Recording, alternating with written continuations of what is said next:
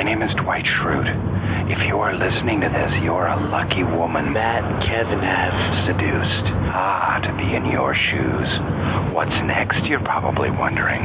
Don't be scared of your night in heaven. That's what she said, episode seventy-eight, Niagara. Wow, that is really hard. You really think you can go all day long? Well, you always left me satisfied and smiling, so... That's what she said! Suicide doors on my fifty-seven Chevy. Roll around town like a hero. I got you on my mind, just like all the time. Pedal down, nowhere to go. And welcome to episode seventy-eight of That's What She Said, a podcast about the Emmy Award-winning N B C show The Office. As always, I'm your Human Resources Coordinator, Matt Summer, and this week we're going to be taking an in-depth and spoiler-filled look at the fourth and fifth episode of Season six, entitled Niagara, which originally aired Thursday, October eighth, two thousand nine. It's a nice day for a white wedding. Jim and Pam are finally off to tie the knot in Niagara Falls with the rest of the Scranton branch in tow. Surely, this time, nothing will go wrong, right? Once there, Michael and Dwight go on the prowl, Kevin debuts his new hair and shoes, Oscar gets insulted, Meemaw hates on Charlie Rose, Andy tears his scrote, Erin shows her ass, Pam's mom is replaced, Jim's brothers are dicks, and only the Maid of the Mist can save the day. Oh, and uh, apparently the ending's based on some YouTube clip I've never heard of. One thing's for certain, though. What happens in Niagara stays in Niagara. Lots to discuss, lots to talk about. Let's head on over to the water cooler. It's a real shame, because studies have shown that more information gets passed through water cooler gossip than through official memos, which puts me at a disadvantage, because I bring my own water to work. Why'd you do this? I didn't do it. Oh, the water cooler was brought over here for maintenance. So what do you guys hear? What's the scuttlebutt? And joining me at the water cooler again this week is my dear friend, our traveling salesman, the assistant to the regional manager, the uh, matron of honor at my future wedding, Kevin Crossman. Kevin, how you doing? Oh, Matt, I am doing great, and I think we've gotten some harsh feedback in recent weeks about our ability to nitpick a half-hour show to death, but I'll tell you that this week I have nothing but love for this episode, Niagara, which I thoroughly enjoyed. Very, very small critiques on my part, so... This week, I will be playing the part of the Ontario side of Niagara Falls, and you can be playing the part of the New York side. Yeah, the uh, I am the metaphorical equivalent of the chipped paint Buffalo Wild Wings statue that they had there. Yes, uh, it's true, and I gotta say that Thursday Matt, that wily character Thursday Matt, was particularly really nonplussed about this episode. I just, I felt like that it was really kind of easy, a lot of easy gags, a lot of just fan servicey stuff. It felt very much like, hey, Cafe Disco is cool, let's do it again. Very similar kind of vibe with the wedding thing. Just have the people dance, and it made absolutely no sense, but hey, the fans will love it. And I just, I guess I just felt sort of like the romance angle, the whole Jim and Pam thing. In in order to not show the traditional vows and the traditional ceremony and everything else that we uh, maybe have seen a million times, that we did sort of lose a little bit of that romance in there. That last montage, I know a lot of people really liked that. And, and yes, it, it was kind of cute and kind of nice. One thing I will say about this, though, I have mellowed over the last three days, and, and Monday Matt, who's actually even more mellow than Sunday Matt, um, has warmed up to this episode just like I did with Cafe Disco. Yes, there are many things that I wish they would have done differently, and we will talk about them. I still sort of think that that ending, I was not very happy with it, all told. Mostly, I think, part of it, Kevin, is because I think I'm one of the only people in the United States or the world who had never, ever heard of that wedding video on YouTube before watching this episode. So I had no no idea what the hell that was all about. You know, Very... it's pretty sad when Michael when Michael Scott is more up on his pop culture than you are. He's usually about three or four years behind. Yeah, here's the same so. jackass that two weeks ago was doing parkour, and suddenly he's an expert on the, the J K wedding video, so I I don't know. I got to tell you, Matt, I, I think you're completely wrong. I feel like Michael Scott in this episode always yelling at Dwight, you know? You're an idiot. Um, I think that you're you're misunderstanding what this was about. Now, we talked in past episodes, would this be a rehash of Phyllis's wedding, all the typical things we've always seen? And instead of focusing, like you said, on the ceremony and the vows and people interrupting and saying, no, no, Pam, let me marry you, Toby, you know, stands up or whatever, this was a focus on all the parties and the relatives and all the things going on around the wedding, not so much on the ceremony.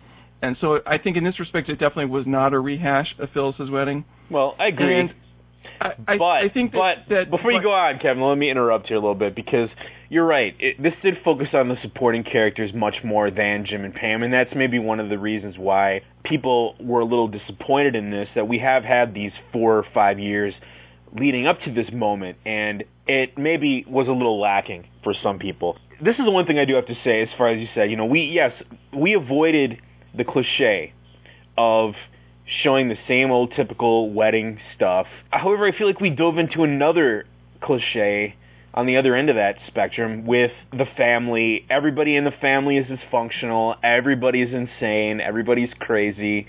Um, even established characters like Pam's mom, who is recast for this role, it just came off as like a shrew, um, just kind of nasty sort of harpy who in the past had been this, you know, she's my best friend and this wonderful, lovely, right. kind of nice woman. And the dad is going with some skanky twenty-year-old chick. And, you know, Jim. And then, of course, let me not even get into Meemaw, that whole plot line. Uh, well, but, but that's the thing, is that that's what happens when you when you have a wedding. You've got these crazy relatives that you have to, you know, bow pressure to and everything else. And who gives a damn about Meemaw? But when you're the bride, you do care about whether your grandmother comes to the wedding and enjoys and gives you her blessing or whatever, whether she she really deserves it or not. And I think that, that, you know, Andy was talking about the fact that, you know, Pam's job is to make sure that they have a good time at the stupid wedding, and that is the pressure that you feel when you're the bride, especially when you're the bride. And I think that they portrayed that stuff very well in a very funny way with all these characters and the hookups between uh, the people from the office plus Pam's friends and all of that. I think that really worked for me really well. I, I enjoyed all that immensely. I did like the Meemaw storyline a little bit, and I liked when Michael went in there and tried to talk her down and everything. There were little funny bits when he turns off the T V and everything mm-hmm. else I thought were really, really funny. Well, I'll agree and, with you. Let me talk about Meemaw for a second, because that whole plot line to me really actually felt very, like, I, I just, I'd seen that before. The crotchety, oh, we got to sneak around and fool Grandma. You're right, though. I, I did, I really liked Michael's little intervention when he went in there and his speech about how he lo- you know he likes old women and um, you know his grandma was his best friend uh-huh. until she met that other bitch Harriet, and now she thinks she's better than everyone. No, that's some great stuff. And yeah, turned off the oh let me hook that up for you there. Turns off the T V and his you know oh Charlie Rose, oh isn't he awful, how that kind of stuff. Yeah, I liked that. That was funny. That was a good little speech, but then it was almost like they dropped that whole plot line. And maybe this is a symptom of the whole one-hour show being split into two different shows for syndication.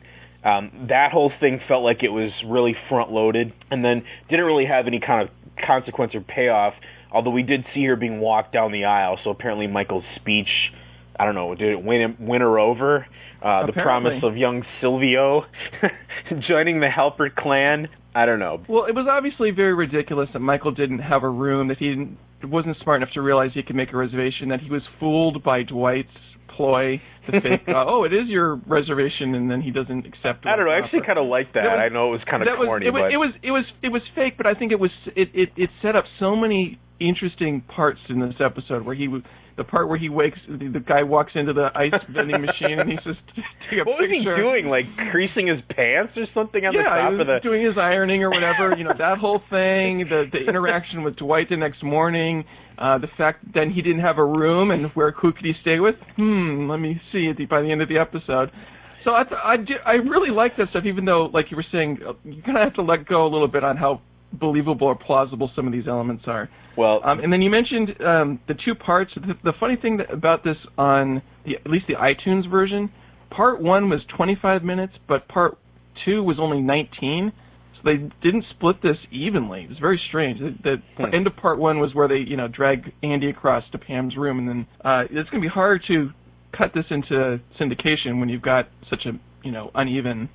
Yeah, that's, that is a good point. I'm, I'm curious is, is how, you know, what they'll cut out or whether they'll, they'll just re-edit it to um, fit some of that other stuff into the other episode. Yeah, you know, and that's the thing. Let, let's get into some of the stuff though that I did love, because there were some things. So I, I really did. I felt I, I feel like the beginning, and this was written by Mindy Kaling and Greg Daniels. Now I don't know who did what or if one of them took half and one of them took half.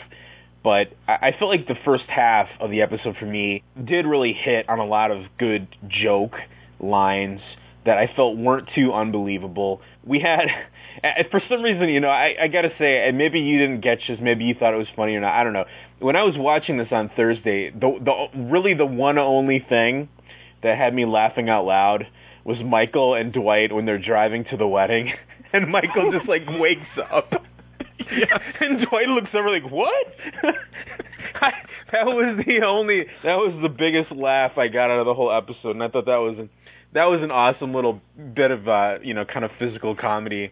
That whole thing with the mixed C D, like we played the the little intro there. Uh, it was totally, totally creeptastic. Now, here's the thing that we got to talk about as far as repeating ourselves, because once again we have Michael who wants to be the center of attention, and so in that in that sense it was very similar to Phyllis's Wedding. But I, there was a really subtle kind of theme running through this episode that rather than Michael wanting to be the center of attention, I felt more like that he wanted to be part of the family. Mm-hmm. He had that speech where he was talking about how he wanted to be, I should be doing the brother material, you know, right. Me and Pete should be doing that or whatever, not Tom, and, and that kind of stuff. And that idea, you know, he's talking about when Dwight sleeps with Isabel, and it was like, oh, that's Pam's best friend. You know, you could go on these double dates and, and swap maybe. You know, and it's like he wanted himself to be in that position. He he would love nothing better than to be double dating Jim and Pam's friend. And I guess maybe that's why, maybe that is is why we get that ending where he goes with Pam's mom, because there's a way for him to become part of the family. Oh, right. Yeah, indeed. Absolutely. Well, Matt, let's talk about the cold open. Now, I kind of viewed this, this, I viewed this episode very similar to how I viewed Stress Relief. Yes. Uh, it's a, it's You're a right. high profi- it's a high profile episode. They're going to get a few extra viewers that they normally wouldn't get on a regular weekly basis. Uh, the, the the ratings for this episode were, they had about a million to two million more viewers than has been the average this season so far. So obviously they need to make some things that are would play to the casual viewer. Right. Well, you don't Kevin, have to know all these intricate details. Before we get into this, uh, can I play an audio clip from the cold open? Sure. Let's take a listen. But when the smell hit the crowd, that's when Marda's plan really started to work. Girlfriends barfed on boyfriends. Kids barfed on their parents. A fat lady barfed in her purse. The Donnelly twins barfed on each other. And the women's auxiliary barfed all over the benevolent order of antelopes. And Marda's just sat back and enjoyed what he created. A complete and total barforama. So just replace Pam uh, in there for hard ass, and and you basically got the cold open. Now, uh, should I go first, or do you want to go first on this one? No, I'm gonna, I'm going to tell you that I think that this was hilarious. I was crying. I was laughing so hard. This is the revenge that Pam, all the fans of Pam, like myself, have been waiting for. Uh, I admit the soap thing was a little over the top, but in general, they weren't giving her the time of the day on a fairly reasonable request. And Dwight, in particular, very antagonistic. He gets everything he deserves with regards to that. And the way that they kept cutting and the different things, taking it up to the next level, Angela puking through her fingers. I was just rolling. The Creed continues to eat his noodles. I thought it was hilarious. And then, of course, the look of satisfaction on Pam's face at the end was just priceless. I love the cold open. Kevin, I hear what you're saying. But...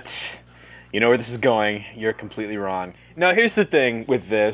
If you want to say that it's revenge, she didn't get revenge on Dwight because Dwight wasn't affected by it.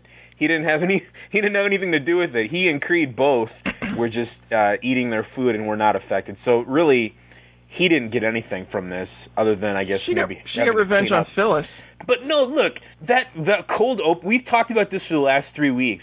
That little speech that she gave in the cold open was so condescending and so obnoxious that I didn't feel sorry for her. I felt, I actually felt on the side of the other office people. I mean, they're right. Come on, tell me what soap I can use. That's just ridiculous. All right. All right, but that's not even the biggest thing. Now, here, I, this is one of those things that I think really is going to split people, because I've heard people like you and, and a few others on the blog say that they thought this is the funniest thing they've ever seen. A coworker of mine who was telling me that his wife hates watching people throw up, just can't stand it, was just in tears watching this uh, on Thursday last week. I don't know, man. To me, I was watching this, and all I could think of was just, have we really sunk to this? Are we going to have diarrhea incidences maybe next time that we have uh, cold, you know, a, a, a sweeps period? Um, I just, it felt so just like lowbrow, and I, I get, I understand what you're saying. If if you want to compare this to Stress Relief and the way that that was aimed supposedly at maybe a bigger audience and a more general audience, I kind of had a similar, well, not anywhere close. I thought it was a little broad, the la- in Stress Relief, but uh, yeah, this, I don't know, man. If I don't, if I never see anyone fake puke on T V in this show again, I will be quite happy. You know, we we got Dwight way back in the Injury fake puking, and that was that was about enough. That was all I really needed. So yeah, you you, eh. you probably don't want to see I I Love You Man if you haven't watched that yet. Oh, no, I I, I did just, I I did watch that. I did watch that last week, but it didn't even stick out. It didn't even really bother me as much as as this did. But on the second and third viewing, I have to say that it, yeah, no, once I knew what was coming, it was not quite as big of a deal. I guess, like I said, different strokes for different folks here, my friend. All right, before we get into the clips, I do want to mention uh, Linda Pearl playing Pam's mother. Uh, I think you mentioned before we started recording, she seemed a lot, you know, less perky, a lot less friendly, a lot less like Pam's best friend, and more like the typical mom. But I have to say, did you sense a little bit of a she looks a little bit like Holly thing going on there? Mm. You know, now that you mention it, I can sort of see it, but I didn't really notice it before. Um, you're right. There's uh, uh, the blonde um, hair. Is kind of the eh. s- similar features, sort older, of wrinkler. Yeah, I guess. Anyway. If they go that route, I, c- I can see that working out. Yeah, and, and I kind of said this a minute ago. I think that we have this woman who we saw in, of course, the retro we did a few months back with sexual harassment. You know, let's let's pretend that Pam's mom's coming every day or whatever that. The thing was that Toby said, uh, she's just, yeah, she was this really sweet woman and just very, like you said, peppy and perky. And, and this this version of Pam's mom just seemed really bitter and kind of, she had kind of a pinched face and was just looking mm-hmm. and, and just said, you know, nasty things like, are you sure you want to go through with this? You know, you don't have to. And, and all this, ah, it was just unpleasant. And that was kind of where I got into that whole feeling where it just felt like a really sitcom-y kind of situation where everyone was in, every every person was a character. Like every, no one was normal in the family. Everyone was a kook or a crank or something weird. Even like Jim's dad was wearing a freaking kilt at the yeah. wedding for some reason. That made no sense whatsoever. But, but don't- but don't you think that that helped portray Jim and Pam as being normal? You know, Pam, the, the nervous bride, those crazy things. She's yeah. just trying to go to bed, and she, her, the guy with a broken scrotum comes in, and she has to take him to the hospital. And Jim no, cuts exactly. his tie like a real like a real man, and then they go off and they have this uh, this time alone, spectacular views. And we gave Niagara uh, Falls, New York, a hard time last week on the podcast, and it didn't really get a better treatment this week on The Office. But I got to tell you, those shots uh, in front of the falls there were pretty spectacular. There's well, definitely worse places to get married than right there. I don't I don't think that we did anything a disservice, because from what I heard in the comments, people were saying that the Maid of the Mist only goes from the Canadian side, so I don't well, know. I, whether whether the, whether that ceremony was legal or not, the point is that for Jim and Pam, that's the point where they decided that they were married. Well, and sure. I think that that was all right. And I think that was spectacular. I thought the the dancing to this, uh, you know, YouTube video, I think it was, we kind of forgot that they had disappeared. And, oh, what's crazy, Michael, jumping around. And then they cut to them getting on the uh, the boat there. And I got to tell you, it got a little dusty in the room, I have to say. It continues to get dusty in the room when I watch that scene. It was, it was oh, just great. Good Lord. Well, that might be one of my problems, is that I really didn't get dusty at all in this episode. And I'm I'm the guy that teared up during The Job uh, at the end, and, and I I got you know a lump in my throat during Casino Night. So I don't know, something about this just didn't it just didn't get to my my cold withered Grinchy heart. The one thing I will say is though, yeah, you're right. That's I'm sure that's exactly why they did that, making everyone such detestable characters in the family, to again highlight that. But that's part of that is also kind of strange because it's almost too repetitive. It's like we have, okay, Jim and Pam are the normal ones in the office. Oh, now Jim and Pam are the normal ones in their family. It's uh it may be a little bit hitting us over the head. Now, I want to talk about a few other things that I did enjoy. I did enjoy, uh, you know, some of the pop culture things. Of course, we saw Dwight again as the sex master, as we did in Night Out previously. Mm-hmm. And, of course, Kevin, I'll have you know that while I'm not aware of the J K wedding entrance thing, I am very well-versed in the Three Wolf Moons T-shirt internet meme, so I knew that one very well. Um, glad to see Dwight supporting that. And if you haven't ever seen that or you don't know much about that, it gained notoriety because there was some really like ridiculous Amazon review uh, talking about how this is the greatest T-shirt in the world and has all these sexual benefits and things. Uh, it made perfect sense to me that Dwight would wear such an accoutrement. So that was, you know, that was a nice little touch.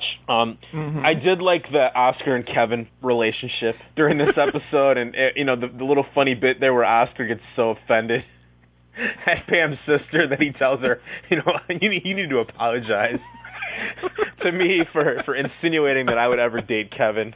Uh, you know, that was that was some funny, that was a nice little bit of interaction. We see them working together all the time, but we rarely see them kind of pairing off in more of a social setting. So that was a nice, nice little change. What are you thinking about this whole thing with Erin? I mean, are, are you? What are you feeling about her as a character so far? Well, they're really positioning her as being young and hip and being sort of Kelly's pal. I think that maybe what they're trying to do is show her to be someone who's maybe a bit more reasonable of that age group and that sort of personality, so that presumably eventually she can pair up with Andy rather than just crazy characters that Kelly seems to always pair up with. Yeah. So back to uh, you know, Ryan again. Uh, B J Novak once again had barely any screen time in this whole hour-long episode. But he had to wait for over an hour. So. Yeah. I mean, that was a good little line, but it was kind of ridiculous. And um, you know, it just it really didn't have much of anything to do here. Well, they did show him trying to hit on one of those wedding guests with his C E O yeah. speech. Yeah, definitely underused, and as we're getting more characters, I think that's just the way that it's going to go. I don't know what I think about Erin so far. I mean, I agree with you that I, she has kind of that nice obliviousness that I don't think anyone else on the show has, where mm-hmm. she seems like a truly nice person, but also really clueless. I, I really didn't like her little bit of dialogue that they gave her in the wedding chapel, where she said, "I thought maybe if you had injured your penis, that this could comfort you." It felt really cheesy and bizarre and just so unnatural that, um, I don't know, it was really strange, but I did like to see her ass, so I'll go on record as saying that I, I enjoyed that, that little shot there. When she was jumping, and I, I feel for the Nard dog. I don't know if that's going to go anywhere. The freeze frame heard around the world. Here's hoping. All right. Before we go on to talking about the credits and, and some of the other things, one thing I will say about this, though, is I'm I'm actually just kind of glad, like a lot of brides and grooms are, I think, I'm kind of glad that this is just over with now, and we we can sort of move forward with Jim and Pam being married. Uh, I guess we have the baby on the horizon already, so only a few more months uh, for that big, massive plot line to come up. But, you know, I'm kind of looking forward to maybe a little normalcy, maybe seeing how things might work uh, or how things might change, or will they change? I mean, we've already basically had them being a couple, living together. So what is this going to do? Uh, how is this going to change things? Will it change things? So credits. Talk about that. As we said, this was written by two of the big wigs, Mindy Kaling, of course, who has written at least seventeen episodes, including Golden Ticket, Lecture Circuit Parts one and two, and Frame Toby, and this was also written by the elusive Greg Daniels, the guy who has not been around The Office for a year and a half while he's been over there helming Parks and Rec. I, I'm really enjoying that show right now, so I'm really enjoying Parks and Recreation. So he's he and uh, Mike Schur are definitely hitting their stride, I think, with, with season two. But here he takes a takes a step over to the office again to to put in his credits, and surprisingly enough, you know, he's some like ninety-three writing credits, but they they considered just him being a consultant or something as being a writing credit for some reason. Uh, of the episodes he's actually written, I, I came up with Fun Run, Beach Games, Gay Witch Hunt, Conflict Resolutions. There you go. But he is the man. He is the master. And this episode was directed by Paul Feig, who's directed a million episodes, uh, one of the top Office directors. Yeah, you know, speaking of Paul Lieberstein, uh, one other thing I did really like was that uh, Toby scene at the very end of the episode where he uh, he sort of starts crowing about the fact that the wedding is failing. Well, I guess they aren't getting married. They come bounding back in, yeah. And it's kind of funny because we really didn't see much of that uh, last year. We got that little brief bit where he was kind of trying to move in on Pam, and then uh, we got during the meeting that thing where Michael read his performance review, and then now this. Mm-hmm. So it's kind of I'm kind of glad to see that the little rivalry crop up. Indeed. All right. Well, let's go ahead and dive into the episode here. Uh, let me just let Aaron set the stage. Dunder Mifflin Scranton will be closed today and Friday for a company wedding in Niagara Falls. Uh, believe it or not, Kevin, firecrackers are in the don't column. So you're going to provide them then? No, this is a firecracker-free wedding. Oh, come on. You've got to be kidding me. Okay, all of these things are important to remember, but the most important thing is that no one say anything about my pregnancy at the wedding. Absolutely, because not everyone knows, and some people might be offended. Decent people everywhere will get offended. Well, we're thinking of my grandmother, who we haven't told and who is very old-fashioned. Well, you're lucky to have a grandmother. Some of us have to be our own grandmother. You know, Angela, um, you don't have to come to the wedding. Yes, really? She does. Yes, she does. We're all going to go and we're going to have a good time. Ow! He pitched me. No. Next time we're all in this room, Jim and I will be married. We'll see. Thank you, Dwight.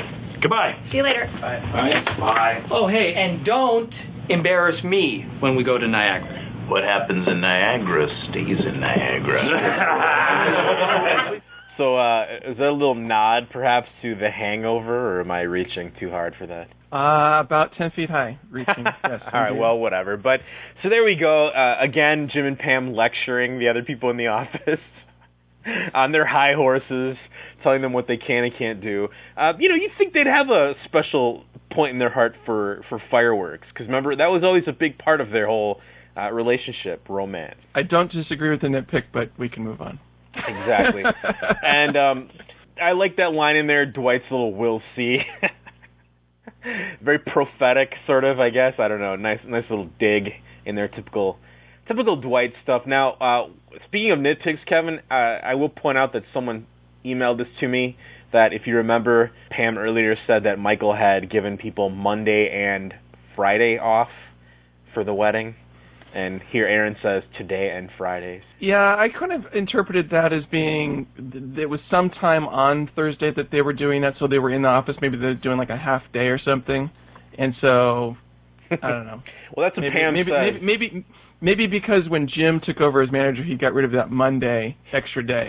Well, I'm not going to spend too much time on that, but somebody pointed it out, so I figured we'd pass it along. Uh-huh. Actually, in that video blog, in the first deleted scene that we're going to play later on, Pam specifically says that it's a half a day, and then they're going to the wedding, so fair enough. I guess maybe they could change their plans slightly, but there you go. So everyone's excited. Everything's gearing up, and we got the introduction of the Meemaw complication thrown in there. Now, here we have typical Michael and Dwight fashion. We have them back to being compatriots, to being buddies, workmates, to Dwight being Michael's kind of second in command here uh, in the relationship mm-hmm. area. Um, and what... What else better to do at a wedding, Kevin, than pick up on hot chicks? And Dwight has the perfect strategy. Pam and Jim's wedding will be the single best pickup destination in the history of the universe. I stole the guest list from Jim's desk, and I search engined every female on both sides of the panel. Get out of here. Yes. Oh, my God. For instance, Pam's cousin, Jocelyn Webster. There's a name. Two years ago, she was selling a A mountain bike. Oh, well, tell me about yeah. Jocelyn. What she well, I like. Well, uh, she's really into mountain biking, uh, but not so much lately. Okay. Uh, she had a couple hundred dollars to spend. I mean, if she was able to sell her bike, then... Is that all you have on her? Well, if this is in fact her, because it's a very common name. Okay, you're an idiot. Classic, uh, you're an idiot response from Michael. And that's the thing in here, Michael is constantly just kind of flabbergasted by Dwight's idiocy during the course of this episode. Um, uh, we'll get into that later, talking about the twins incident. Yes. But, um, well... You know, I thought th- there was a there was an earlier scene with Michael and Jim and Pam where uh, Michael talks about it's a very important day for him, and Jim's like, "Well, congratulations." So it's it's kind of going back and forth. Is Dwight the idiot? Is Michael the idiot? They're a little bit of both, depending on the scene and the needs of the comedy, I guess, a little bit. But um, yeah, that was that was funny stuff. They continued on that research thing throughout the episode. I really liked how they incorporated that throughout. Yeah, Dwight's binder of. Uh, Information. Now, this is kind of a weird thing. I don't know if they did this on purpose or they just couldn't get anybody to pay for the product placement, but Dwight says, I search engined all the people on the list. It's kind of a weird thing to say, don't you think? Instead yeah, of, I Googled. He's using the... some sort of Amish search engine or something. Well, that would have been Google. A funnier joke to make. I like that stuff in there. You know, those little comments. Huh?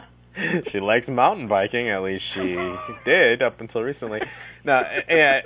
As you said, they, they they ride that gag throughout the show. They don't really hit it that hard, and maybe there's some deleted scenes, but um, we get a little bit later when he talks about Isabel again. Mm-hmm. Um, there you go. Michael has laid it out there. This is the most important wedding. He, I, earlier he says it's until his wedding, this is the most important wedding.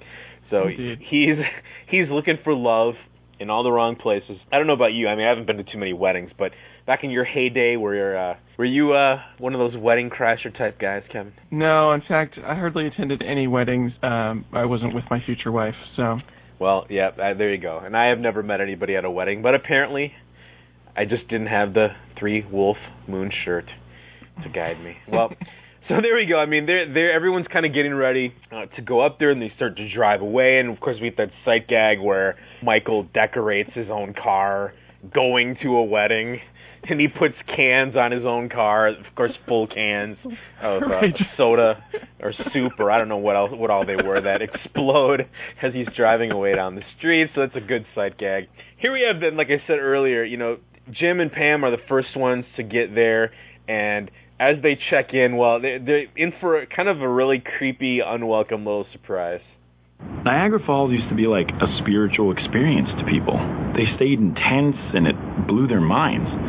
It's really kitschy now, which is a lot of fun.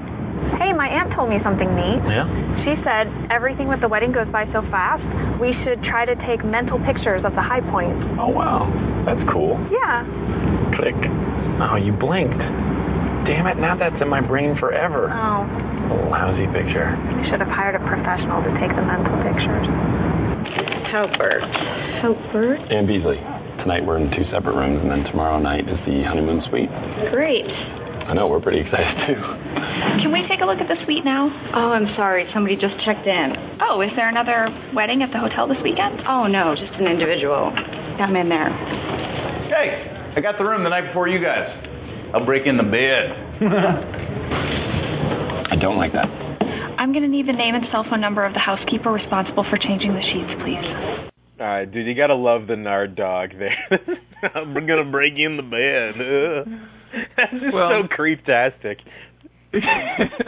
Well, they had the, the call uh, the, the morning of the wedding when he wakes up. There was a little bit of a similar vibe going on with him there with Pam. So that was that was a good uh, little bit there. Uh, I liked the little sight gag about Beasley Halpert wedding. Yeah, it was lots of little stuff like that. I, I thought that was that was good. Oh, they can't catch a break, these two. Uh, although a- I have to say I, I missed the scene when I was watching it the first night with the mental pictures, and then I had no idea what this thing was that Pam kept doing throughout the episode. So. Oh, that was actually That's a cute bit of business. I am not, like I said, I, I've been really nonplussed about a lot of the Jim and Pam interaction the last last few uh, episodes, and that was actually kind of a cute little thing that they, they came together, and I like that line Jim had there, you know, oh, you bling, that's stuck in my head forever, all those kind of things, and yeah, and, and then we get throughout the episode uh, a few times, and then we see them each clicking.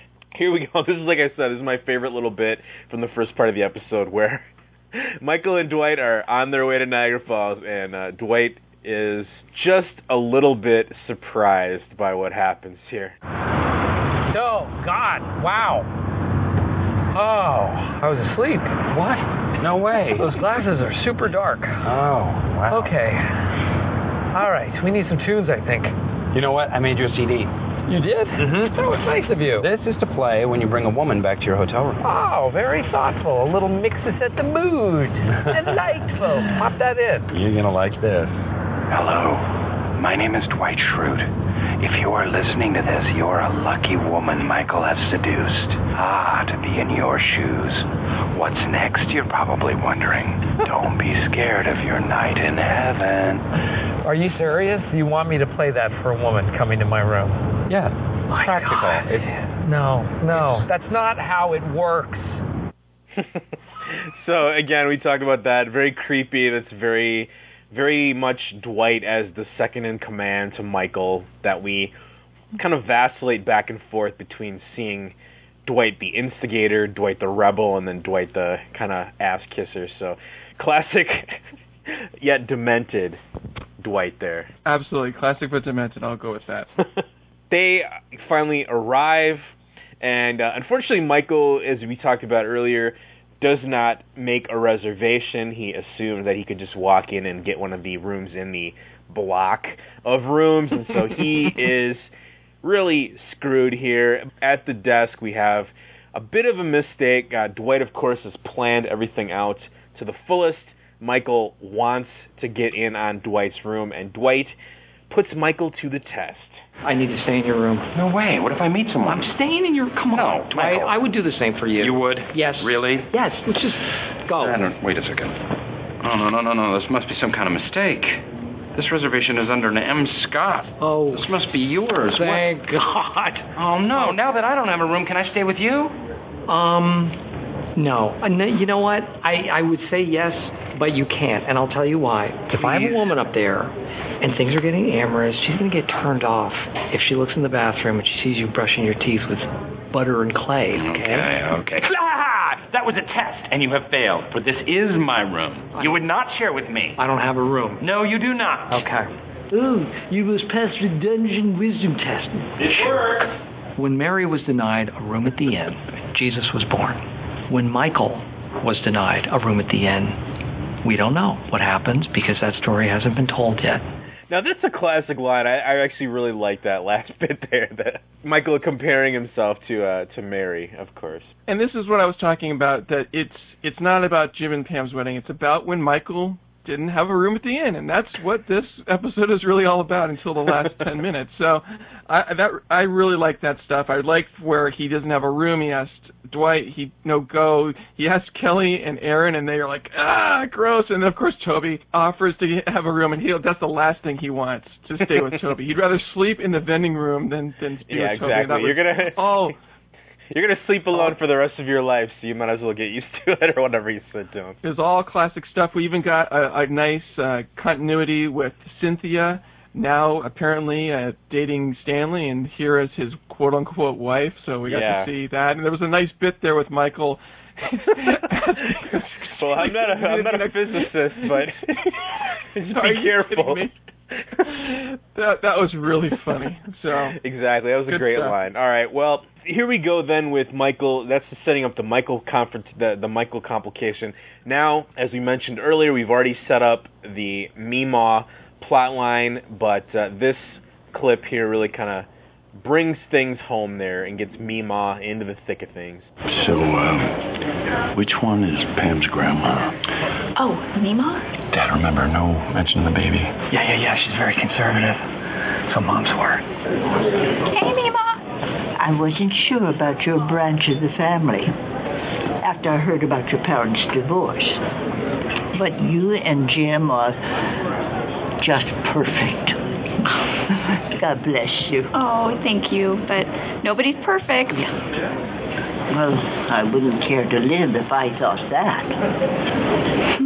Good old Meemaw in her, in her sitcom glory right there. It just seems so kind of over-the-top ridiculous. What are you going to do about Meemaw? Well, I have to tell you, as much as that seems very sitcom-y, I, I got to tell you, that may not be so crazy compared to what some grandparents pull at certain weddings. But not, oh, not do you have a you have a story to share? Not, not speaking from first-hand experience. But in any case, you know, there was a, there was a funny sight gag there with uh, Jim and Michael where he's having that conversation, and they, Michael's st- standing right behind yeah, Jim. Yeah, kind of sidles up on it. That was that was totally funny. The way he's, he, like you were saying earlier, he's really trying to become part of the family, and there was the bit about the, the toast there, too. So laying the groundwork for the future scenes. All right, well, so there we go. Meemaw's introduced. She is a bad, bad piece of mojo. There we have to get around that. Uh, this also, I forgot to mention this earlier, this is probably another one of my very favorite scenes from this episode. We uh, go then to the rehearsal dinner, and uh, somehow Dwight gets himself seated at the kids' table, and uh, he just rules the roost here to a lot of willing minions. From quarter three to quarter four, up seventeen percent, while his sales down two percent. It's all there in the report. Why would they make the bad man your boss if you're so much smarter? Excellent question, because while I was busy trying to improve the company and make it a success, Jim, the bad man, was busy kissing the boss man's butt. Ew! Right. It is an ew. It's very ew. Wasn't that what you said the other day about how that broke down? Dwight was out trying to catch Daryl, and uh, there you exactly. go. He lost out to Jim. And that makes, look at that, man, seventeen percent. That's uh, the, the tail of the tape. Well, if that's Q three to Q four, that's like last year, right? uh, what have you true. done for me lately, Dwight? I suppose, but yeah, that's Dwight does have a reason to be upset. Now, one of the things that I thought was kind of strange about this, and maybe they just didn't want to get into it, but uh, we got yet another post on the Diabolical blog from Dwight this week, but aside from this little speech right here, we really didn't get any of that vibe, like Dwight was trying to screw the wedding or get revenge or anything on Jim. That was really kind of in the background, I think. I If I hadn't have known about this plotline or read that blog, I don't know if I'd even have been thinking about it. Well, and again, I think that gets down to the what was the motivation with regards to the prank at the wedding. Um, maybe Michael thought it would be really funny to do this because who knows when he's going to have a chance to go to his own wedding, but maybe Dwight had more ulterior motives to ruin the wedding, so to speak. Well, yeah, we'll I guess know. I guess we could see or would have seen something that, that would have made more sense as far as why uh, it got organized and why Dwight was involved. That would have kind of been interesting, maybe to see him dropping these little sort of Machiavellian hints or something around Uh, to the brothers and the other people and kind of see how that played out. And then, then the irony could have been that, you know, in the end they didn't really get upset, and so he really didn't get his revenge. Exactly. But, uh, alas. Well, so, as we said, now here's the other thing we talked about before. We get that setup of the Kevin and Oscar relationship here, and um, at the very beginning of this clip we get Kevin kind of talking about his goals for the wedding, and then uh, their confrontation with Pam's sister, Penny. People don't think of me as one of the sharper dressers in the office, but I'm going to turn that around at this wedding. I thought, how can I take it to the next level? The hair.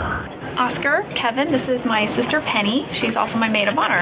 Pleased to meet you. Uh, I'm sorry, it's Kevin? I thought it was Gil. She thought I was your boyfriend.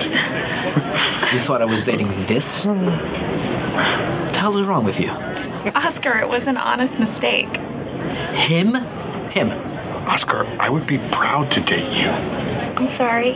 I'm not gay. I'm Kevin. Nice to meet you, Kevin. Yes. Give me an apology. I'm so sorry. Are you seeing anyone right now? She has a boyfriend. He's out of town. Kevin. Cool. Kevin, of course, in this episode is really the continuation of the idiot man-child that we've been building upon for these last few seasons.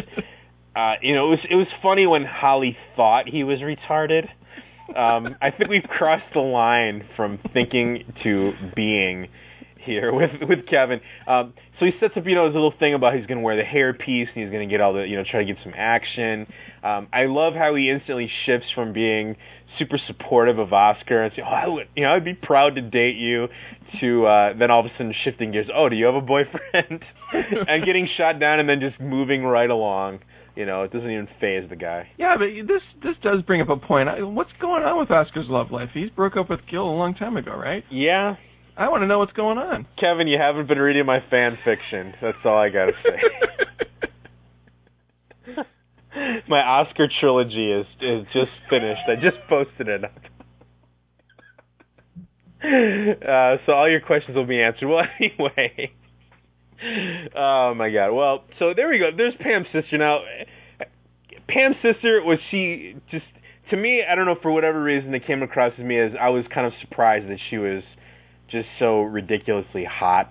Maybe that didn't bother people. I tend to get bothered by the fact that in American shows, a lot of times, they'll cast everybody as being a supermodel. The Office tended well, to buck that trend in a lot of ways, especially with like Phyllis and Meredith and everything. But um, a lot of these other family members are very, very striking, sort of supermodel-y looking people. I don't know that Isabel was a supermodel. No, maybe not. But uh, Penny there definitely was was quite the traditional blonde bombshell, I have to say.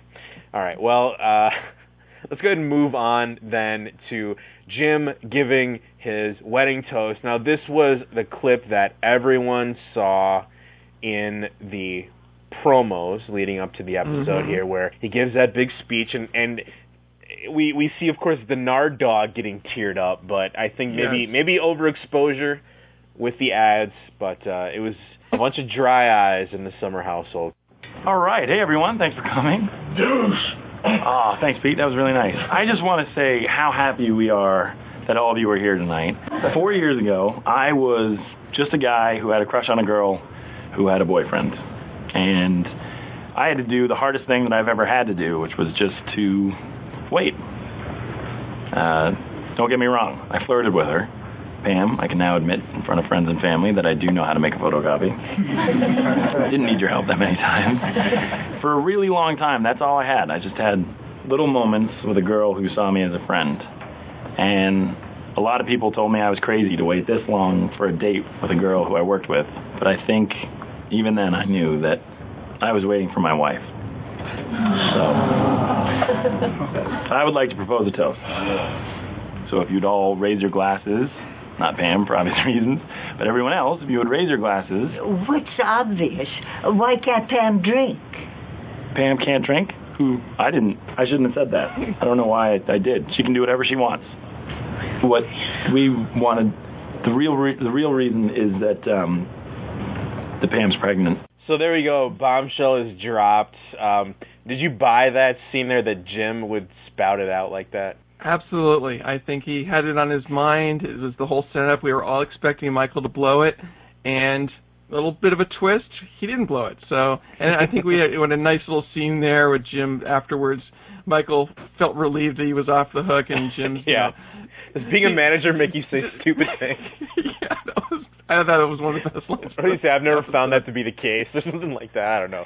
But, right. yeah, and, and that, that was, that, you're right. And that was kind of interesting. It was a little weird, the fact that Jim really did cave, and I guess maybe he maybe he had a few already to drink, uh, wasn't mm-hmm. uh, on his best, sharpest behavior there, and, and blew it.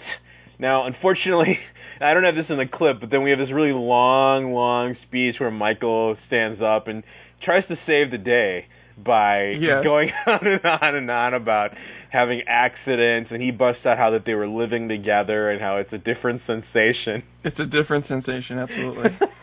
And so well, he just further that, discussed Meemaw. And that was following his golden comedy material about the smart car and... that stuff too. Yeah, he kind of clinks his own glass, and then he stands up and, hey, what's and this was, about like, the smart car? Well, it was like, what, Jim's brother was the only guy who was laughing then? Oh, Dwight was thing, laughing so. too. And only not only the idiots can laugh, everyone can laugh. So well, yeah, I gotta say, I, I I really liked the use of Andy in this. I know him crying is maybe starting to verge a little bit on overuse, but I think this was an appropriate time for it to be pulled out, and uh, that's what she said.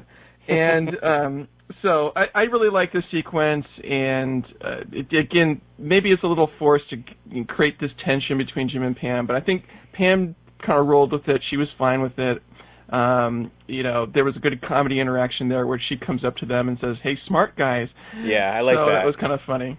That was a nice reaction as far as, you know, they're both in the same boat, and they are kind of, I mean, Michael is kind of family, regardless of maybe what he feels or, or doesn't feel uh, at this point, or maybe they're just so just so resigned to his stupid behavior that they have just given up. Uh. Well, and, and then that scene played in so well, because then it got us right back on track with that Michael storyline where, you know, Meemaw's not coming to the wedding. Oh, you know, Jim and Pam are freaking out because of the whole family thing, but Michael sees an opportunity. Exactly. He steps in then to go up to talk to Meemaw to be the hero. And, uh, well, with, I guess he was successful. We'll take a look at how he uh, pulled that off. Hi, Meemaw, it's Michael. Oh, you're that foul man that kept talking about intercourse. Yes. Yep, one and the same. May I? Yeah. I am actually great with old women. In fact, for the longest time, my best friend was my grandmother. And then she met Harriet, and now she thinks she's better than everybody. Here's the thing. Meemaw, I think you just need to chill out about this whole Pam getting pregnant thing. It's not eighteen ninety anymore. It's modern day, and women have sex before marriage. And I think we need to celebrate that. And I know in your day, she would be considered a whore. But now, women go out, and they have sex, and they get wild, and they take their tops off, and they have pictures taken of them, and we need to encourage that. That's part of life. People are like cats and dogs these days. Exactly. They're going to name the baby after you, you know. They're going to call it Meemaw. You mean Silvio. Yes. And if it's a boy, they will call it Silvio. So masterfully played, Silvio Halpert. I can't wait for that to come in February. Uh, Meemaw is appeased by, for some reason, by his speech. People are like cats and dogs. Yes, yes, they are, exactly. Well, there's a nice little callback to Jan's topless beach photo there. I don't know if that's what he had in mind, but I definitely thought of that. Well, and I, I, I, I well, you may be talking about reaching before. Um, I think he, I think he's just a fan of the, uh, you know, world's bustiest co-eds kind of genre of uh, All right. Girls Gone Wild videos. But in any case.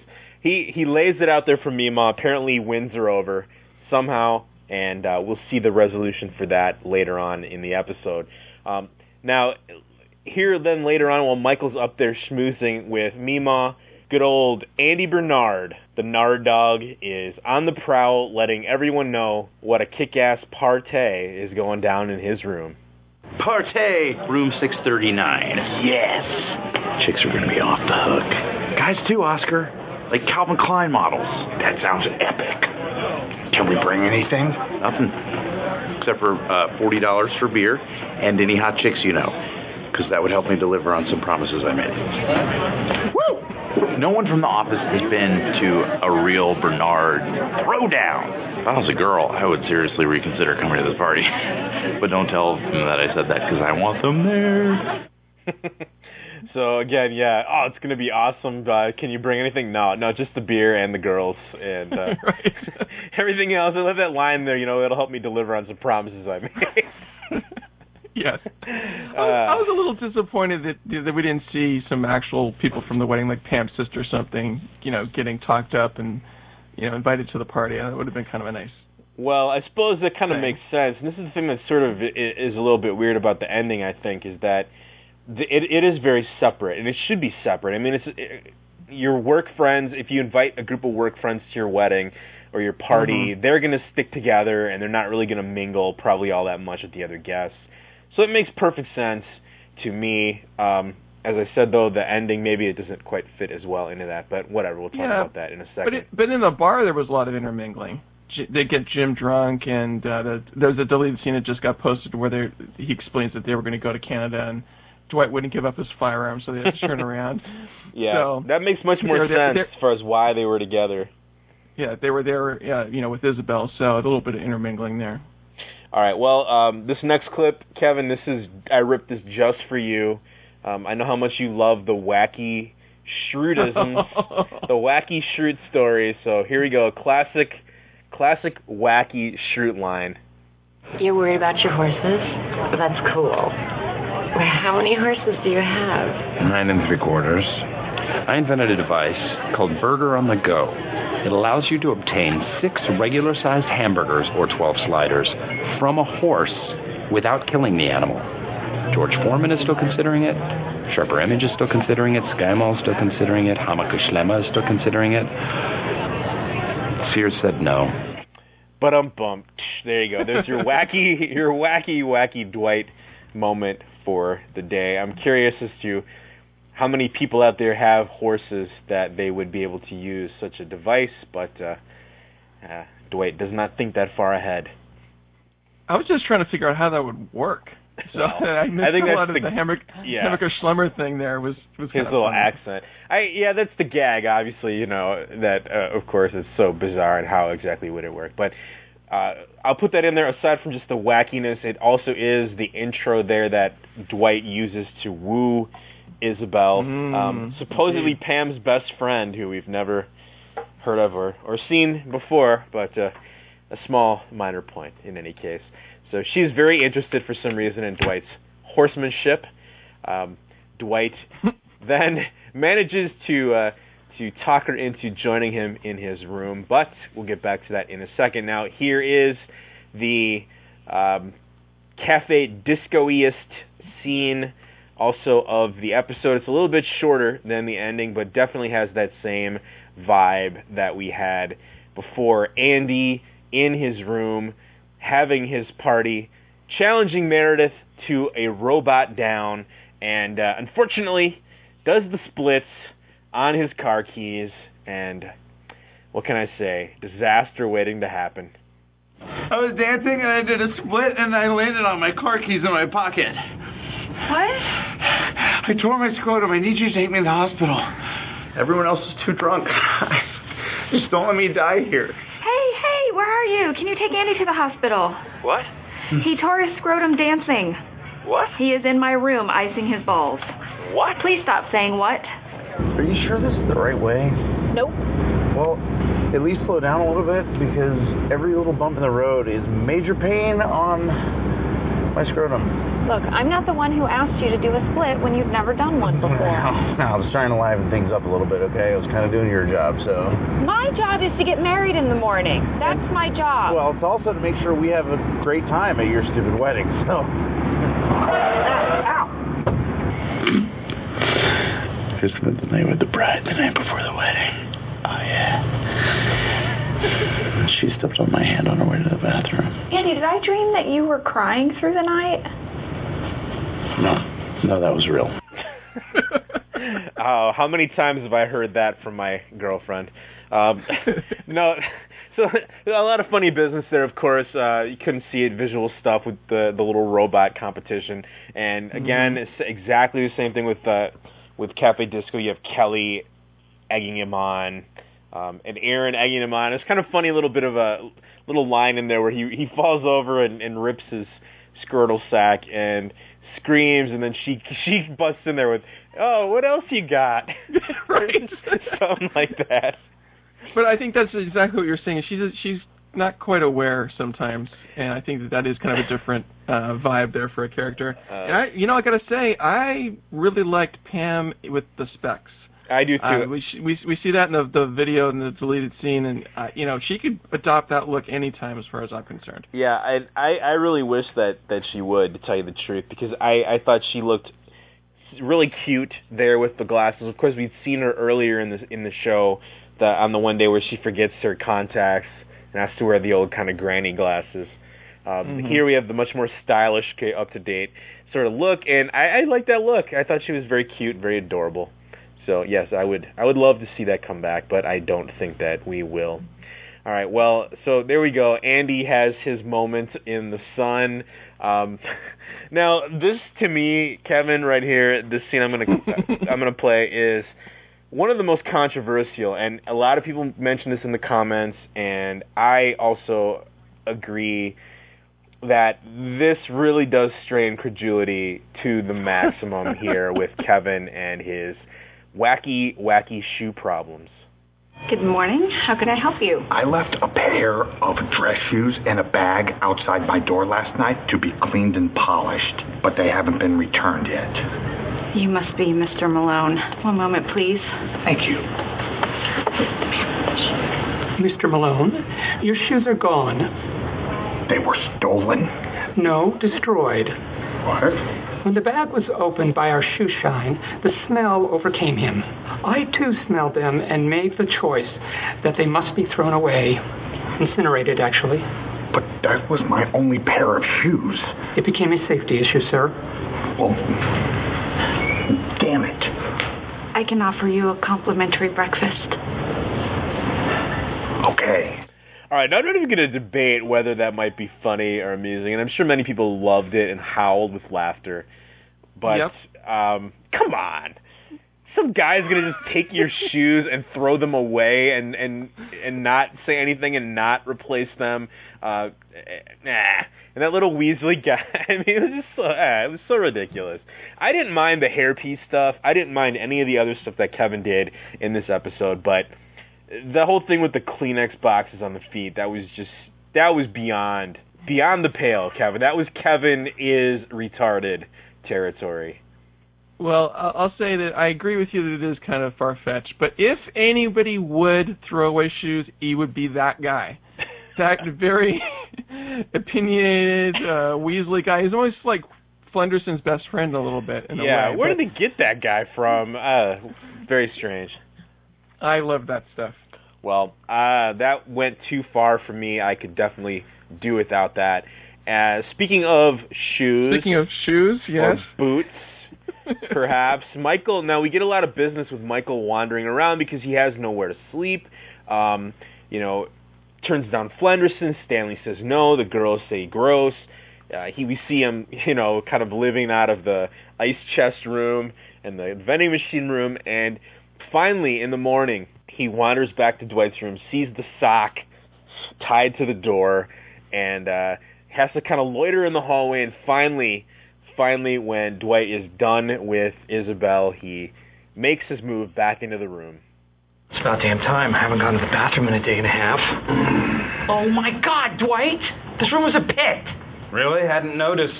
Too busy knocking boots. How can you eat like that? I'm ravenous after a night of lovemaking. You? Yeah, I'm hungry, but I'm not going to make a pig out of it. Hey, what was she like? She was cute. You know, she was hot. She was very hot. She made love like a tiger. Right side or groom side? For townie? She was from Europe. No kidding. Uh-huh. I know. But she had hairy armpits. No. Isabel was nice, but I hope she doesn't think this is going anywhere. Wait a second. You're not into her? Are you kidding me? Oh. She's Pam's best friend. You guys could double date. Swap, maybe. Oh, please, put a gun in my mouth. No, you're crazy. Look, she's a dental hygienist from Carbondale, and she makes love like one. She's a bumpkin.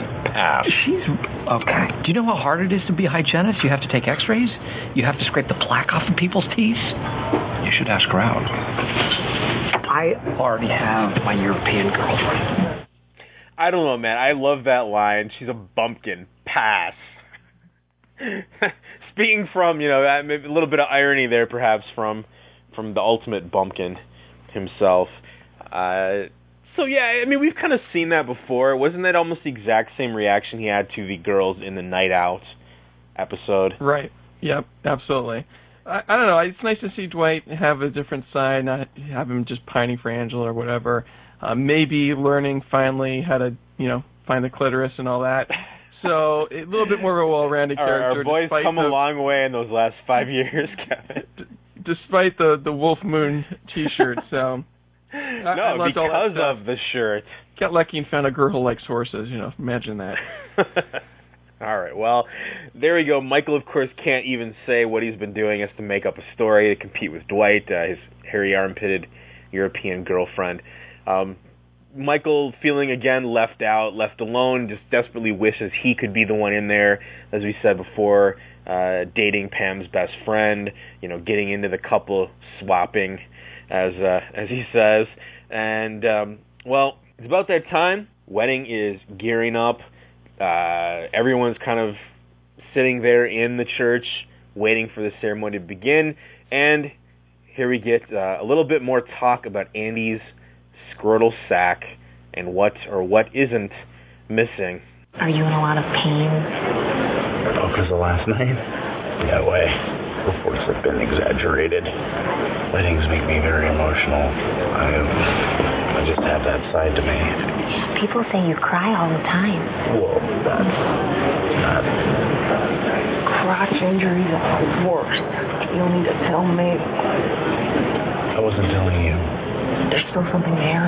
Excuse me? They didn't get torn off.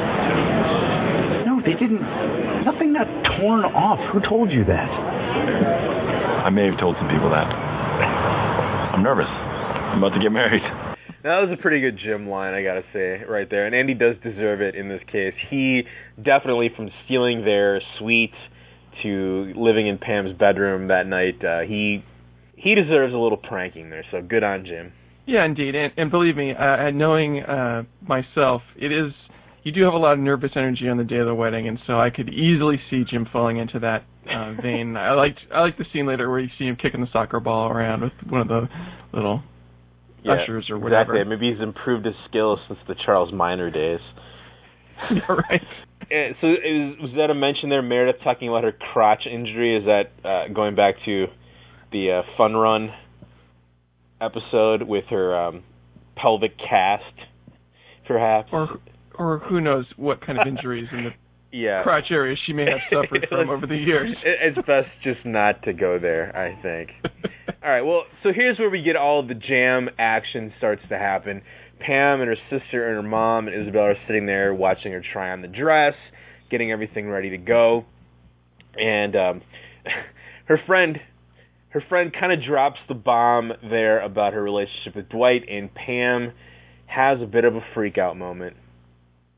Hey, um, I'm going to go outside and talk to Dwight. Oh, okay, great. Yeah, I'll see you in a second. Wait, what? Oh! Oh, no. Hey. Can you come here, please? Is this allowed? No, no, but I'm allowing it. Just come here. Hey. Wow. You look... terrible. So beautiful. Hey. My veil tore. I knew when we were getting married, and I'm five months pregnant, that I'm not going to be able to wear the dress that I always wanted. Or high heels. Pam, you're so pretty. Thank you. And who cares? Just stupid veil, right? No, this is the one thing I was supposed to be able to control was this veil. There. Now we're even. Everyone's driving me crazy. I know way too much about Andy's scrotum. And my mom won't stop freaking out about my dad's new girlfriend. Oh, this is supposed to be our wedding day. Why didn't we invite all these people? Now, if you want to nitpick, Kevin, mm-hmm. that's a very important question. Why did we invite all these people? Was it because it's a T V show and we must have the cast here in the wedding? When it might not make any sense, yes, exactly, that is the No, case. Because if you had ever been married, you would know you the guest list, you think it's going to be this big, and it, by the end it gets to be that big. And it's just one of those things, especially in this case with a, a you know, office romance, you got to invite the whole office. Um, so, you know, that's very believable to me, people driving you crazy, and it should be just about you and me, and ob- obviously it's just an incredibly, you know, cute scene there with Jim, Jim cutting his tie. So that I was... Very, feeling very emotional at that scene, and I loved that they just ran off. And again, it was a nice little twist, like, oh, wait, what's happening? I don't know what's going to go on now. I was expecting her to freak out, her to be a bitch about things or whatever, like so many uh, times in the past season or so. But instead, they're together and they're on the same page, which is great. Well, so them them running off, that came as a total shock to you? Yes, it did, my friend. All right. Well, I didn't. I didn't really call it myself, but uh, a few other people pointed out that it was it, it's been done before on How I Met Your Mother, apparently. I don't watch that show, but someone mentioned that. um, I haven't seen that, so uh, whatever. But the point is, yes, I. that was kind of what we've been saying from the get-go, that they should have just gone off and got married, but uh, then we wouldn't have had an hour-long wedding episode with a big musical number at the end. So, yeah, that was, you know, they sneak off. Of course, we don't know where they're going or what they're doing, um, and everyone is left to ponder their disappearance. Now, as they're waiting, we get really some bitchy comments from Phyllis. Um, mm-hmm. Sort of a ridiculous comment from Angela as far as that Jim and Pam treat the office like a seventies key party. I mean, yes. who... I'm assuming there was some really thick irony dripping from that uh, statement since, you know, I don't really think that's the case. I don't think that applies to them as much as it does to her, but... Indeed. Again, nevertheless. Well, Michael sees his opportunity there. He's getting hungry. Uh, you know, he's notorious for his low blood sugar, and uh, goes up to Pam's mom looking for a bit of a snack. Hey, hi. Do you, would you have a snack in your purse? Your mom, I just figured you might have... Uh, yeah. Oh. Ooh, apricot. Okay. Were you saving it? Oh, no, no, that's, that's okay. I just, uh, I've had a very rough weekend. No, I'm sorry. My weekend is bad so far. Oh. I came here hoping to meet somebody. You know, as you do at weddings. End up going to sleep by the vending machine. It was loud and warm. Oh, that sounds awful. And, and, the love of my life is dating somebody else. Um. Just... It is a terrible year for love. Yeah. Guess it is. Thinking about having my sperm frozen. You know, kind of, I, I gotta say, Kevin, kind of out of nowhere. I'm not really sure why I was surprised, but I was actually really surprised by them giving that Holly shout-out. I almost felt like we've ignored it for so long, we kind of put it to bed last year, that I was a little, I was kind of taken aback by the fact that they brought it up. Not in a bad way, just I was actually kind of surprised, I guess. I think we're going to hear that from time to time, and obviously now with this relationship, you know, who knows why they may eventually end the relationship. So, yeah, I, I really like that, too. All right, Kevin, into the home stretch now. Um, I, this scene, I just threw this in there because I love it. We didn't get much Toby action this episode except for that first rejection at the very beginning. Um, but here we go, Flenderson in all of his glory. Love how Dwight just, you know, can't really seem to separate that work life from private life. Toby. Hi. I'd like to lodge a formal complaint against Jim for making us wait for over an hour. God. Well, I guess this wedding is not going to happen. I uh, wonder if this is it for them. Hey, what happened? Where were you guys? Do you know how long I've been waiting here? Well, we are here now, so let's yeah. go. Yeah. I have so much joy in my heart right now. How do I look? You look great. You look great. So classic, again, the same repeating of that, how do I look, it's all about me, here's my car, you know, that kind of stuff. So Michael, I guess we can take comfort in the fact that he's just very joyous, very happy for the couple to have returned. And, of course, Flenderson gets completely shafted there, right? When he's talking about his relationship breaking up, they come back in happier than ever. Wah, wah, wah, wah. Exactly. Yeah, I, there was some good good stuff with some of the wedding gifts and Dwight's bit about the turtle shell cracker thing. And then, of course, it turns out he has a live turtle in there. So lots of good stuff in that. Yeah, uh, and I, I actually I actually really love, and maybe people think this is corny, but I really love Michael's painting that he made for them. And that kind of then creepy line about how he's got one, a nude one as well, but that's mine. That's for At me. Home. Yeah, it, they actually have, if you go to the N B C dot com slash The Office website, you can download that as a uh, wallpaper. So some interesting stuff there on the site. All right, well, what's left now? Everyone comes back. Everyone returns. It's time to kick the ceremony into gear, and that means only one thing. A little Chris Brown for you. Yeah. Yeah, bro. Oh, boy.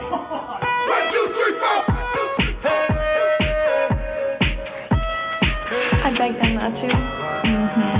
I know you specifically put this song on your Do Not playlist. Yes, I did. I'm sorry.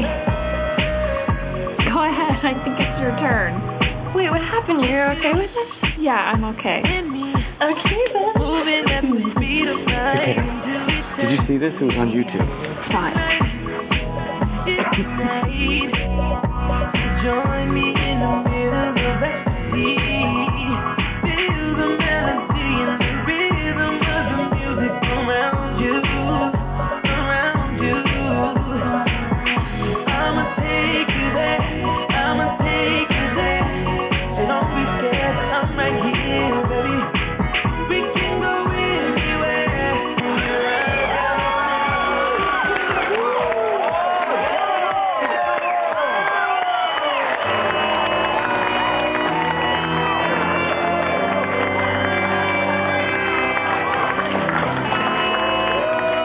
I bought those boat tickets the day I saw that YouTube video.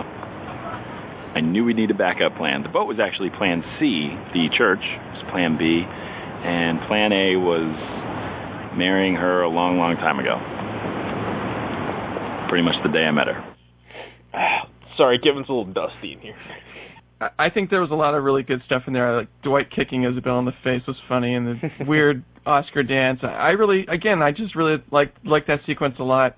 And I think it was very fitting as a way to end the Office uh, wedding episode on uh, a memorable note. Well, it was fun, and that's the thing where I get into this. This is where my my kind of conflict about this comes in, is because it, it was a fun scene. It was fun to see characters we like doing wacky dances and having fun. It's the same thing we said about Cafe Disco.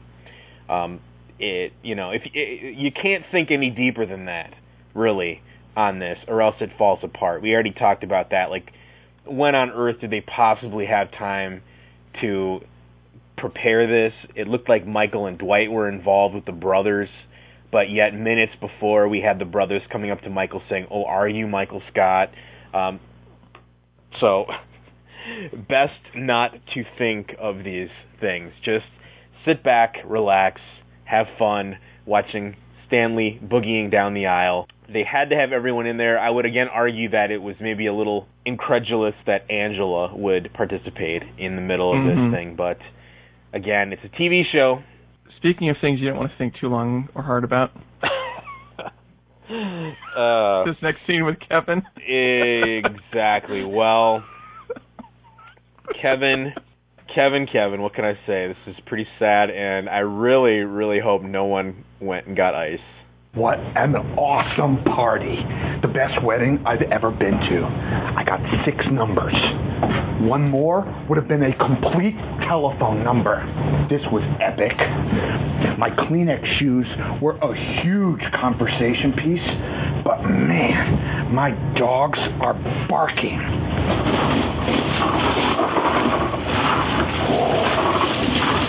My feet were so sweaty, I can't even feel the cold. What a lovely hotel.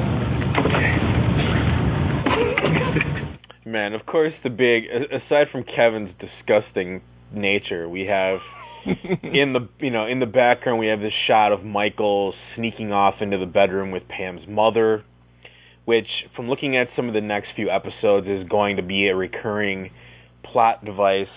And we talked about that, that it actually, aside from the kind of ridiculous factor, I don't I don't know if we would have bought, if they would have used the same actress, would we have bought this relationship quite the same way? I don't know, maybe not. She just seemed too nice and uh, and too delightful to do this. But be that as it may, it has happened. It will happen.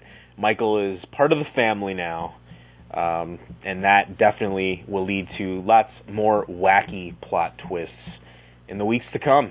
All right, well, let's go ahead and get into the deleted scenes. As I mentioned earlier here, we have three scenes up, although one of them technically is not really a deleted scene. It's a Pam wedding journal. They've already posted one of these, but this is the second one.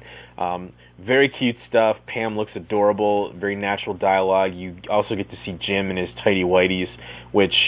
Um, I think Kevin maybe liked that a little bit more than me, but uh, your mileage may vary. Uh, the Creed thing, not really that funny.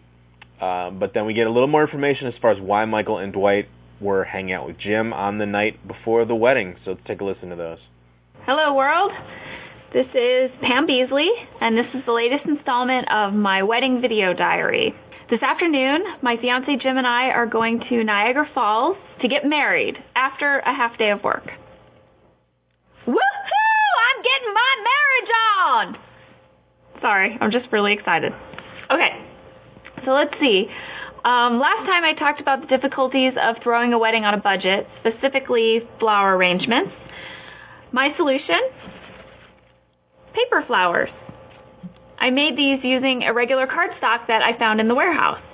Can you believe they were going to just throw that away? Hey, babe. Hey, babe.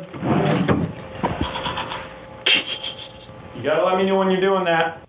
I know this place. It was home base when I ran cigarettes over the border. For who, lobsters? I never knew. The balloon went in, the balloon came out. I didn't think to ask. Hello. Hi. Beautiful night out, huh? I don't know. There are no windows in here. It's safer that way. My name's Michael. This is my friend Dwight. Hello. How are you?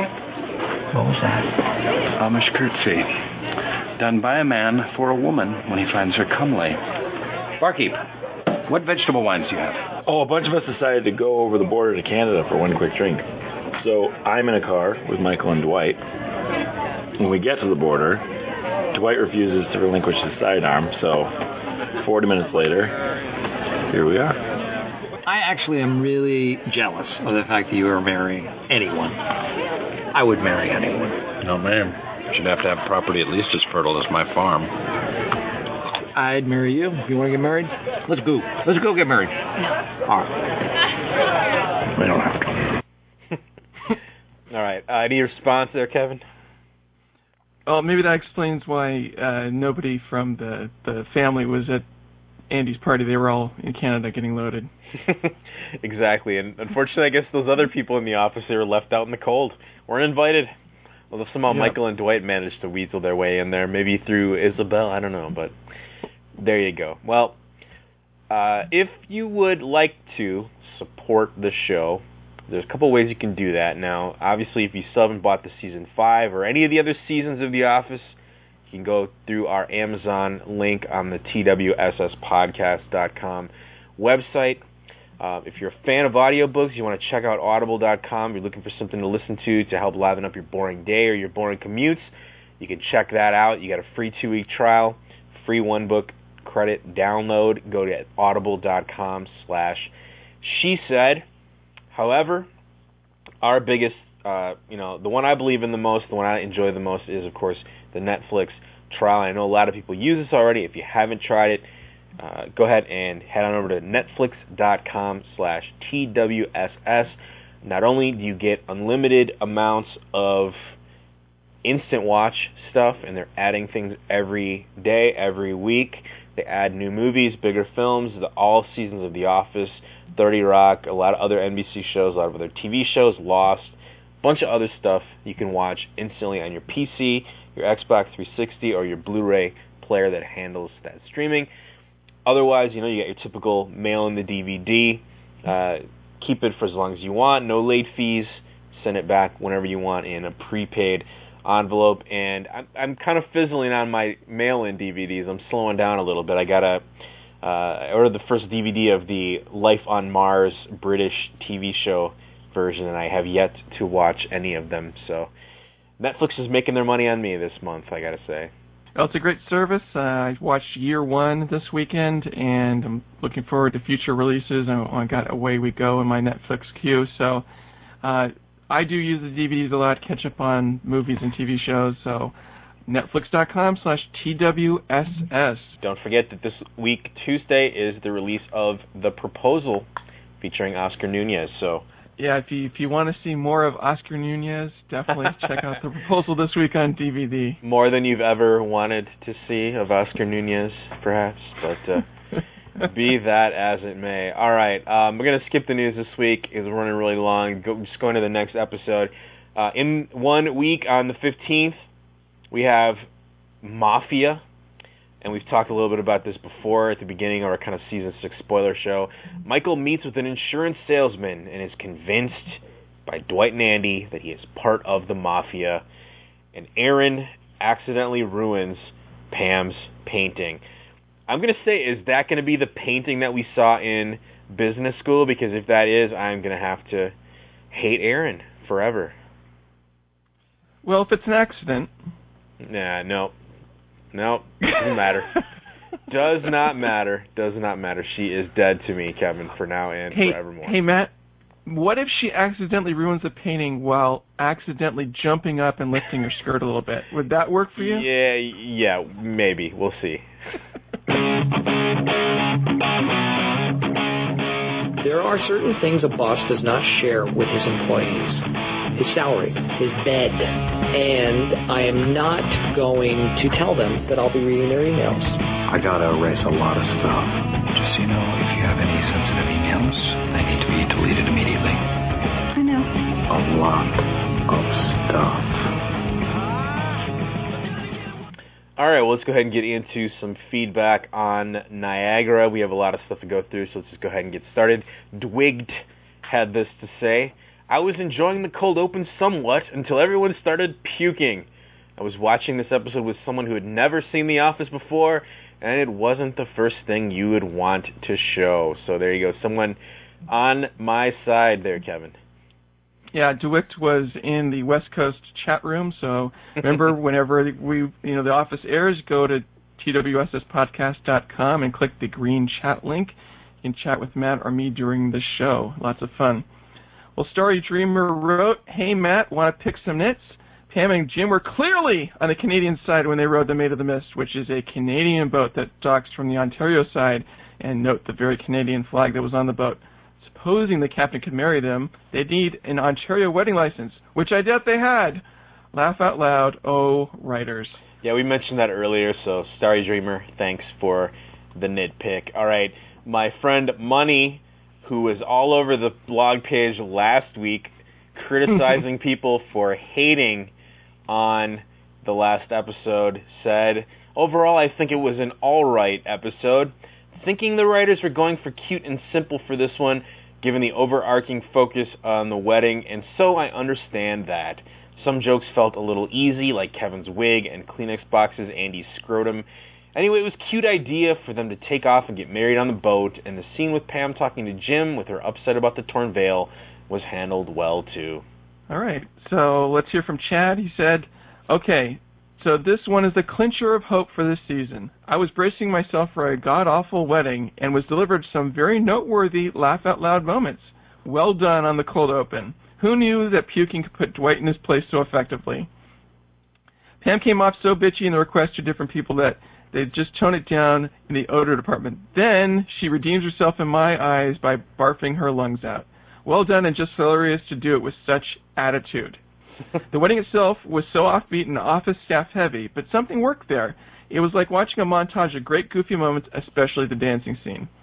I am bracing for you two to hate this episode, but I for one thought that it totally lived up to the hype. And kudos to the writers for making this couple endearing again. Running off like that was totally enjoyable. I would, too, if I told the whole crowd of people at my wedding that she was preggers. Is Jim turning into Michael? Seems like it. Well, he is a manager, so he must start saying stupid things.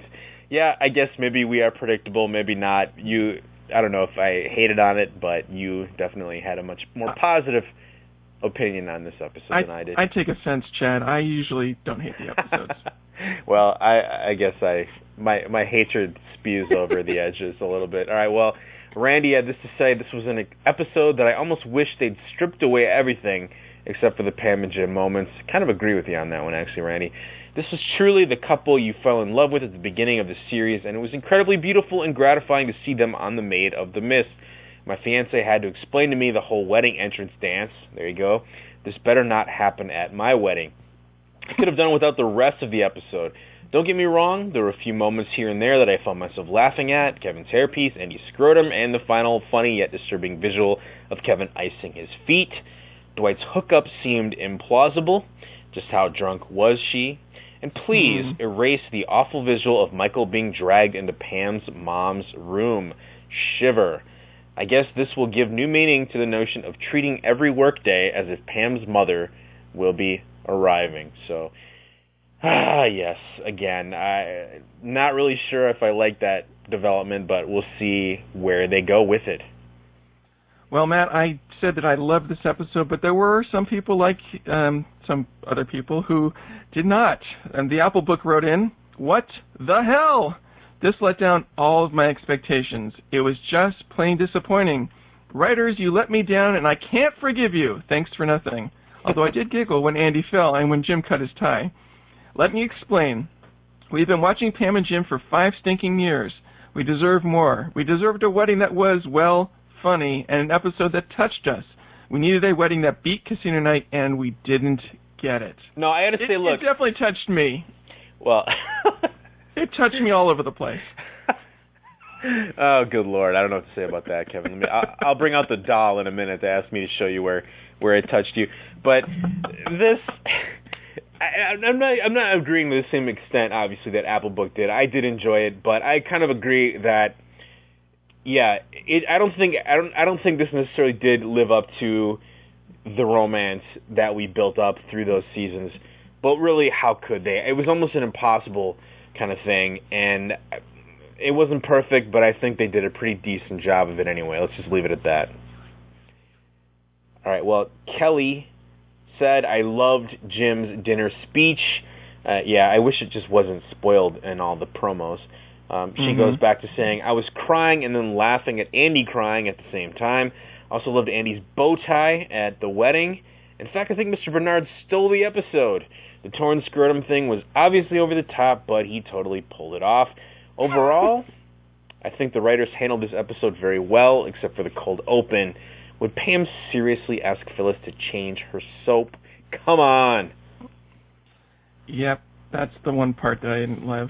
um, all right, well, last comment here. Umri wrote, "As I was watching, I felt a little let down that they ran off together and danced down the aisle. After I thought about it, it seemed fitting for the characters. Pam and Jim never needed friends and family to get married, but allowed everyone to celebrate with them. I think the song and the cut scenes with them on the boat helped the ending." Well, yeah, definitely. I mean, that was kind of the ending. It had to be there. If that wasn't there, I think a lot more people would be very disappointed. Well, that is going to do it for us this week after an amazingly long amount of time. Uh, join us in a week or so for episode seventy-nine, Mafia.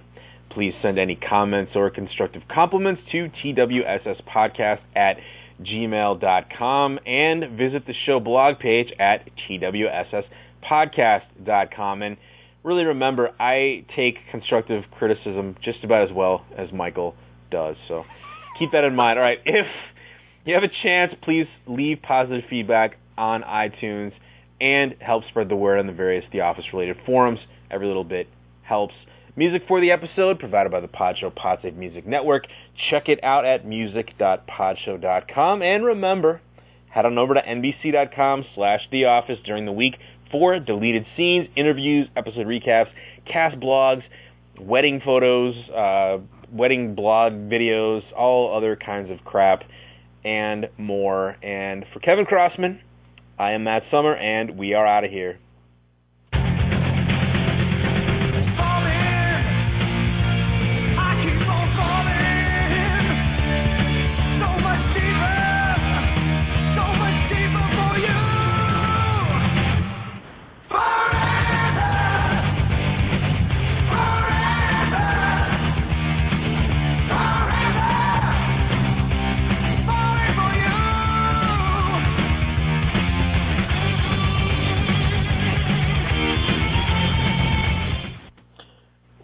What the hell was that?